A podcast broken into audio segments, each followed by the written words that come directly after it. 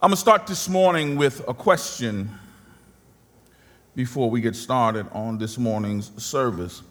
Um, as always, the worship team has done a fabulous job in uh, framing uh, the service and the message and uh, in ushering the Spirit into this place. So let us go to, to the throne of grace in prayer.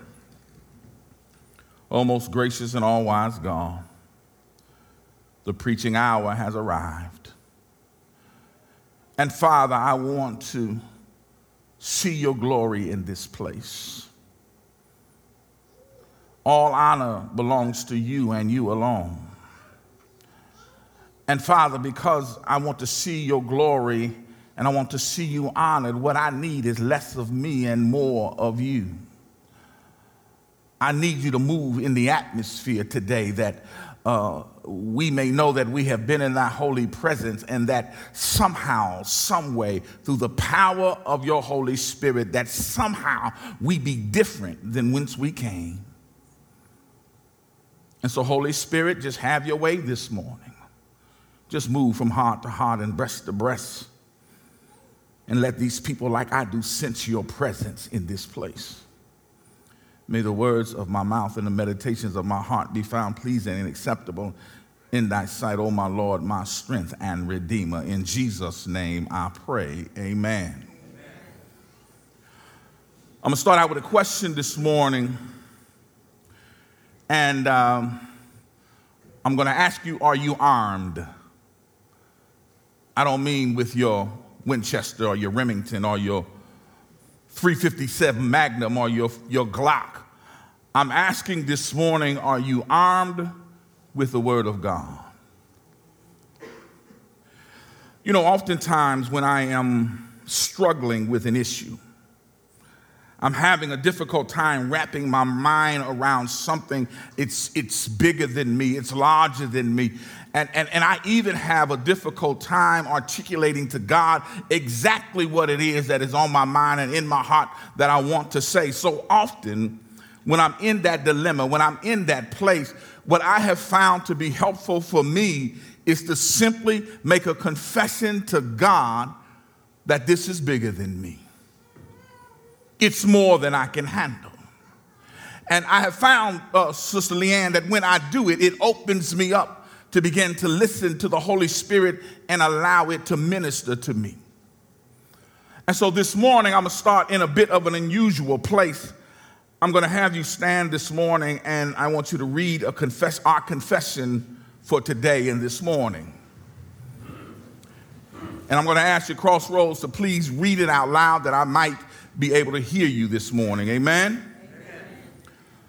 And so, if we would read this confession together I confessed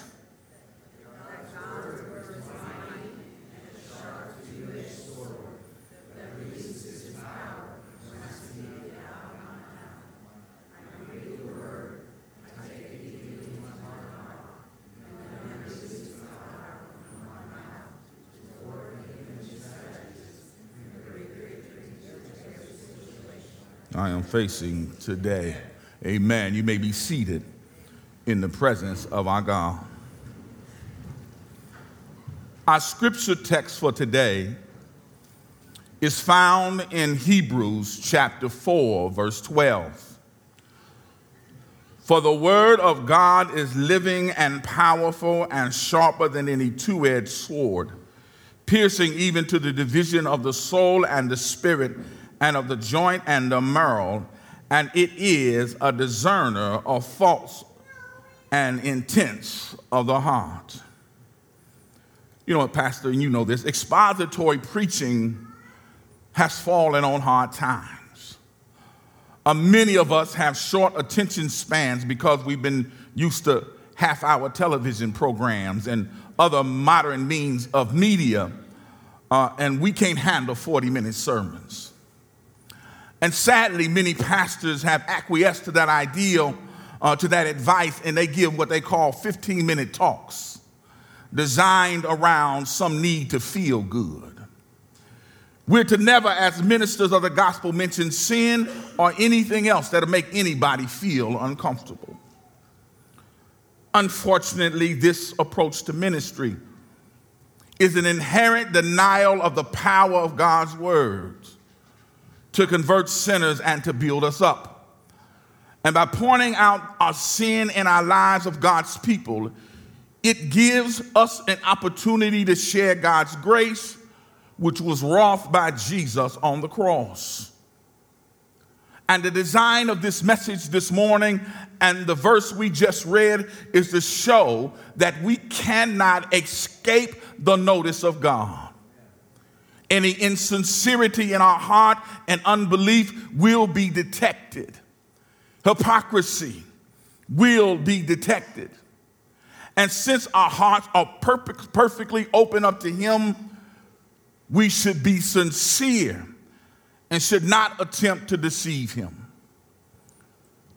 The truth is that God in His Word is all penetrating and searching, and that our real thoughts and intents of insincerity and self deception of the hearts will be brought to life. Our conversations, through conversations, and, and, and it becomes impressed upon our hearts and our memories that when the word of God is preached, that it is a powerful truth, whether it's communicated through the preacher, whether it's been impressed upon your heart or your memory by the Holy Spirit, there is no escape from the penetrating works or penetrating, searching application of God's word. The truth has power to show us who we really are. Martin Luther says it this way He said, The Bible is alive he said, It speaks to me. He said, It has feet and it runs after me. He said, The word of God has hands and it lays hold on me. And when you are open to God and His word and His will, that's exactly what His word will do. See, the Bible is a dangerous book, it will cut you. It will make your conscience go out. And when the word of God does that, don't harden your heart. Let God do surgery by cutting the cancer of sin that is in our lives out through the revealed word of God. That's why the verse says this in Hebrews chapter 4, verse 12. It says, For the word of God is living and powerful.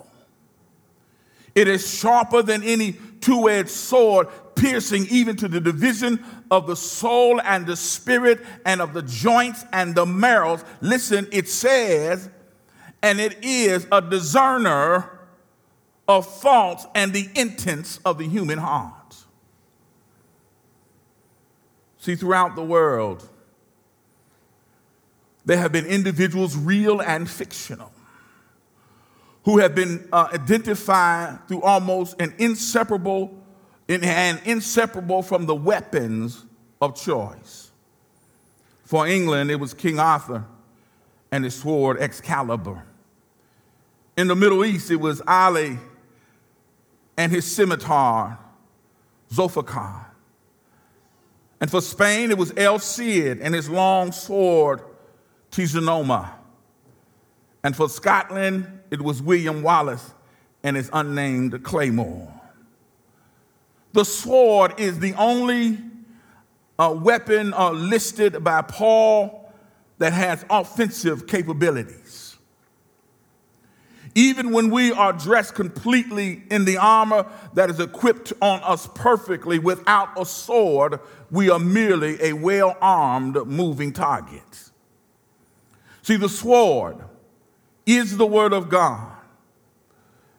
And perhaps the word, the word ought to be so identified by us that they are inseparable. See, there's a reason why we know the name of King Arthur's sword and not his footwear. King Arthur and his sword were inseparable. And that's how the believer is to be between the word of God and us. It ought to be inseparable. Oh, I hope you hear me this morning. And the rest of the armor is undoubtedly uh, uh, vital and appropriate, but the sword is the only thing that allows us to attack the enemy and to do what needs to be done for the kingdom. What did the sword do for the Roman army? A Roman soldier and infantryman would go into the battle armed with his gladius, known as the sword that conquered the world. The prowess of this gladius in close combat was a fearsome tool when hand, handled by a skillful war, a Roman warrior. When its double edge was sharpened, it would rake, wreak havoc on the armor of the foes, while its tapered point could pierce through any heavy metal armor. And what Paul does for us as believers, he lists one weapon because we only need one weapon. There is no enemy that the Word of God, coupled with His Spirit, cannot defeat. And so, armed with the sword, the Word of God, we step out to fight our enemy head on. The struggle is real and it is immediate and it's in front of us right now. Our future in God's kingdom is on the line. We are to take up this battle that we might hold fast to the future of God's promises. There are things that we ought to know and hold on to the Word of God. We need, as believers, to greatly reverence the Word of God.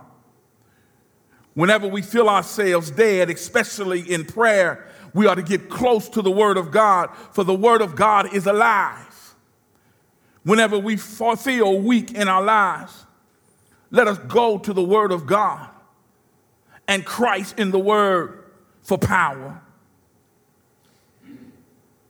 If you have need as a minister or someone who works in the ministry or anything that will cut the believer or the hearer's heart, then I'm asking you to go to the book for it. And lastly, since the book is meant to be a discerner or a critic of our thoughts and our intents, of our hearts, then let the book criticize us.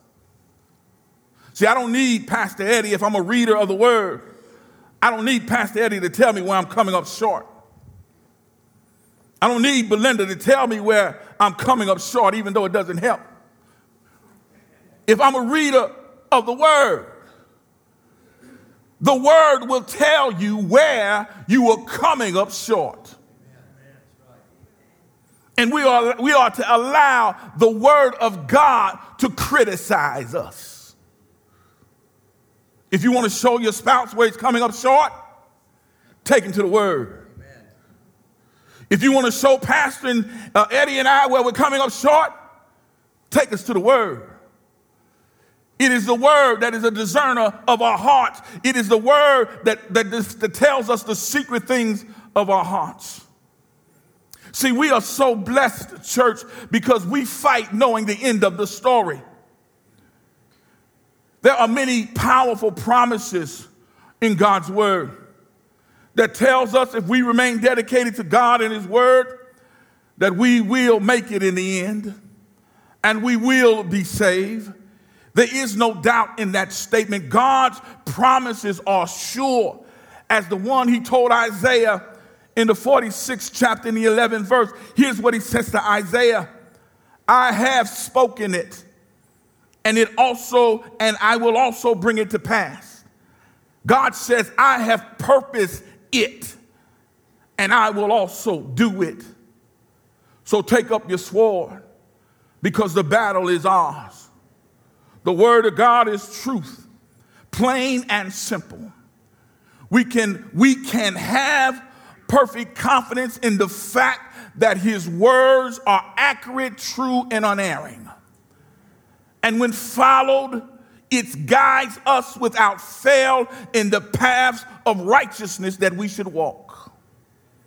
God's word, the Holy Bible, it illuminates, it reveals, it shows to us the good and the bad, the wise and the unwise, and it is the ultimate tool in learning to live life best as possible, free from stumbling in darkness.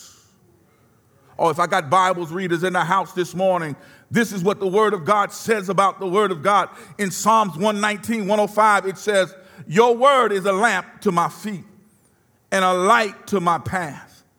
John 17 and 17 says this sanctifying them by your truth. Your word is the truth. We can be destroyed by the lack of knowledge. We're reminded in the book of Hosea, but we will be blessed if we hear and keep the word of God. In the United States First War War I. There was something called trench warfare. You've seen the old movies, you've seen the soldiers lying in the trenches with gunfire and bombs going off overhead. But it wasn't until the soldier came out of the trench that the enemy really opened up his attack and began to unload all of his big guns on his enemy. Guess what, church? You're now saved. And as far as the devil is concerned, you have come out of your trench. And he will do anything he can to oppose you and stop you. You are now a Christian soldier. You are armed with the word of God. You are now have you are now a potential threat to the enemy of your soul, the devil. He knows you belongs to Jesus. He knows that you will never go back because he knows he can't stop you from being a believer. His next best thing he tries to do is stop you from being a committed one. He fights and tries to stop you from serving the Lord, to stop you from reading the word and praying to God. He's afraid that he might lose countless other soldiers because of you. But God's word says we're not ignorant of the Satan's devices. One of the, the devil's favorite devices for the believer is discouragement. What is discouragement? It's when it's a loss of courage resulting in a lack of faith in God's promises. Faith comes by hearing, and hearing by the word of God. He tries to get you looking at your own mistakes of sins and weaknesses and failures. And he picks at your flaws over and over and reminds you how you come up short constantly and that you are blowing it. He blows it out of proportion. See, one of the devil's favorite tactics he knows that it is impossible for you to defeat him as long as we keep we as long to, to defeat him as long as we keep fighting him with the word of God. He tries to pursue us. He tries to tell you you are a hopeless case. But if we want to win, we have to surrender and give ourselves over to God and his word. We ought to start praying we ought to start quoting scriptures. We ought to start reading the word of God. And we can then declare that the devil is a liar. You have to fight discouragement with prayer and with the word. Then your faith will begin to grow. Your doubt will begin to flee, and you'll be on the road to victory. Jesus used the word to counter Satan's attack. We must learn, like Jesus did, that we live by every word that proceedeth out of the mouth of God. The all powerful sword of the living God is able to cut through every defense of our enemy. He is able to cut down to the very division of the bone and the marrow. When wielded by the servant of God, nothing, I say nothing, can withstand the cut of the Lord. It cuts us to our core. It uncovers truth. We are the soldier in God's army, and it is our responsibility to use the word of God to discern the truth and then follow it. When God's word shows us something is wrong, we can use this spiritual weapon to surgically remove the offending thought or action.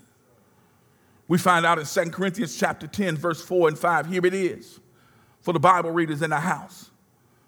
We use God's mighty weapons, not worldly weapons, to knock down the stronghold of human reasoning and to destroy false, arguments.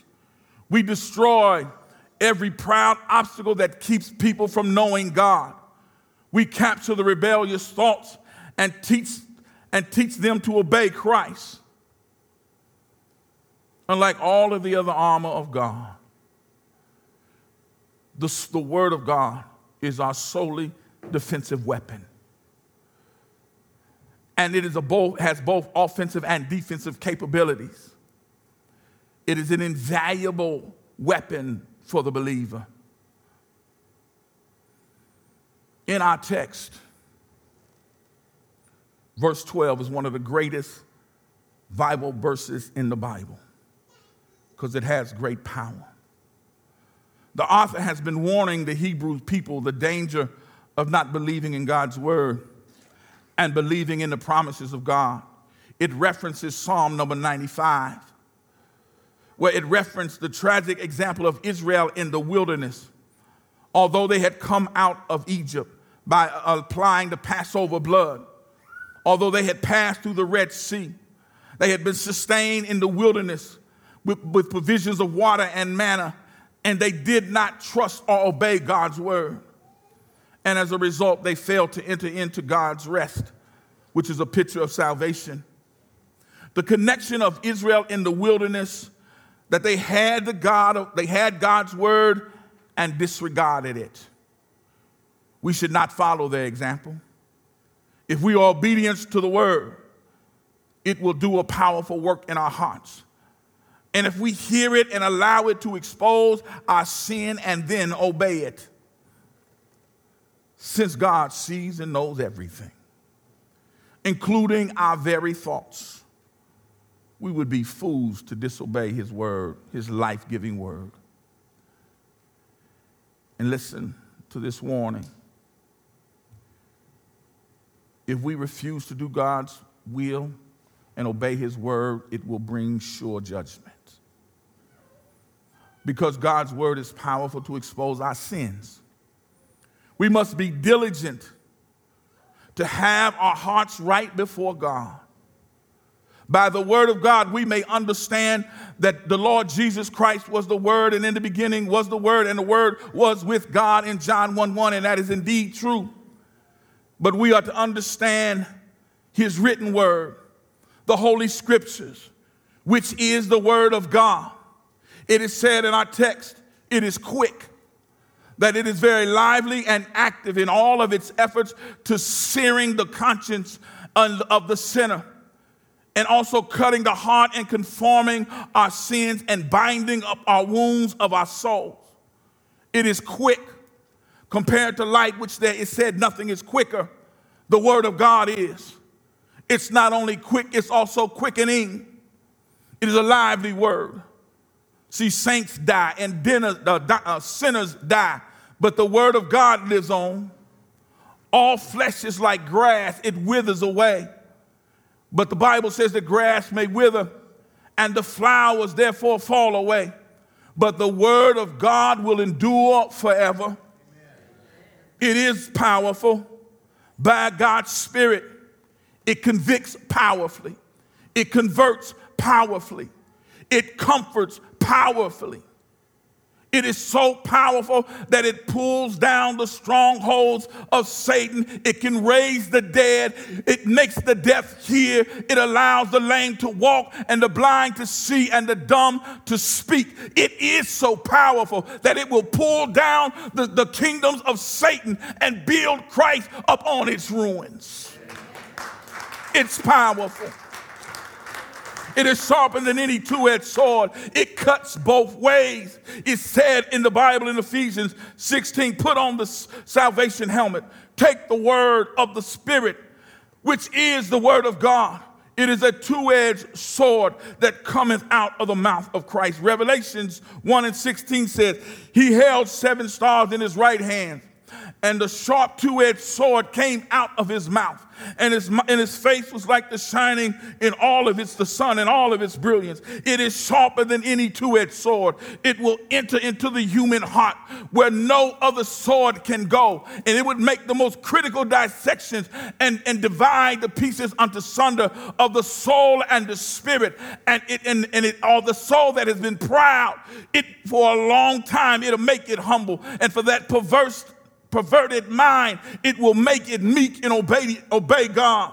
Those sins, those sinful habits that have become almost second, second nature to our soul, there is a, a deeply rooted in us. There is one sword that can cut out sin in our life. It will cut off ignorance from understanding. It will cut off enmity of the mind where there is enmity in the mind between and against God. The sword will divide all the way down to the joints and the marrows to the most secret, closed, intimate parts of our body. This sword will cut off lust from the flesh and the mind and make men willing to undergo the most serious and sharpest operation of their life for the mortification of sin. The word of God is the discerner of thoughts and the intents of the heart and the most secret thoughts that remain in our hearts and the desires that we don't want anybody to know about. It will be discovered through the word, the vileness of our thoughts and purpose. The word will find us out. The word is true. It will turn the sinner inside out. Will you, it will let you see the seriousness of your heart and how it fights against an almighty God. If we would just believe and allow the work to have its way, it will move us to faith and obedience to an almighty God. The word. The word will have its perfect work in us. The Word will move us where we need to be in God. With that in mind, it only makes sense that if the living God has spoken to us in His written word, then we should seek it like a treasure and devour it like a hungry man would devour a meal being the Word of God, it is both a word from God and a word about God. It is the only source of knowing the specific truths about God. See, creation can reveal God's attributes to us in a limited way, but the Word of God, we get to know God in a way that cre- creation could never tell us alone. And so, with that, we started with a confession that, Lord, maybe we haven't taken your word as seriously as we needed to. Maybe we've skimmed over the pages and really hadn't let it saturate our hearts. Maybe we haven't really understood what the Word of God is and the power that it possesses in the life of a believer. if we would just allow the Word of God in our hearts, open it up, read it prayerfully. Said, Lord, show me where I'm coming up short. Show me where I can improve and get better. Lord, you know there's some stuff I've been keeping from people. But your word said I can't keep it from you. And Lord, since you said in your word that you know me, will you allow your word to have its way? Will you allow your word to help me victorious, to be victorious in the situation where I struggle?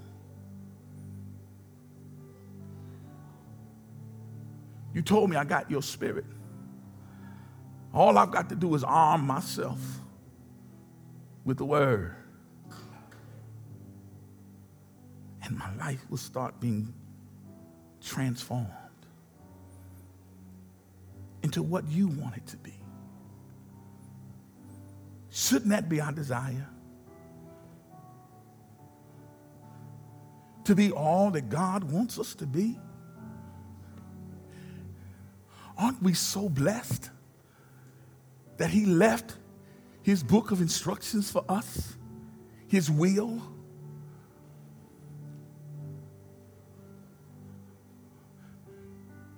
Anybody hearing me? Anybody know how fierce a weapon this is in the hand of a believer? You can speak to the things in your life and tell it to go. In the name of Jesus. This word does a far better job than Pastor Eddie and I could ever do. Because we have to filter it through this human vehicle. But you can go to the word prayerfully and ask God to lead you, your thoughts, your intents. If you would stand again for me this morning.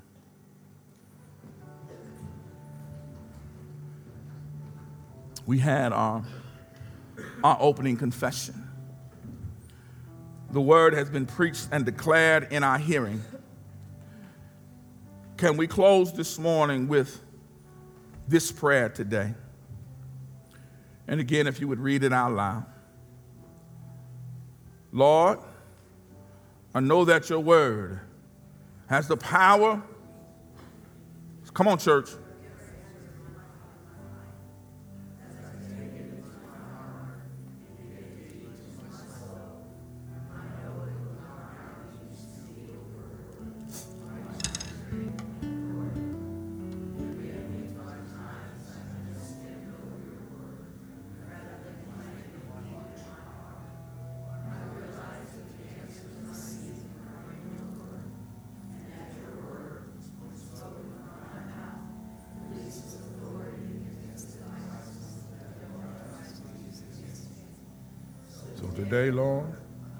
I make this decision to plant your word deep in my heart. Amen. And then speak it and to release its power in my life. Amen. Having just audibly said this prayer, I pray that you meant it from the bottom of your heart. And if there's something that you're struggling with this morning that we can help you pray through, we want you to know this altar is open. If you want to know the Lord Jesus Christ as your Savior, there's someone here that will take you through the Lord's Prayer so that you might surrender your life unto Him. And so, as the praise band does the invitational song, we ask that you would open up your heart today. Receive ye him and the word of God in your life. Allow it to transform and change you. In Jesus' name.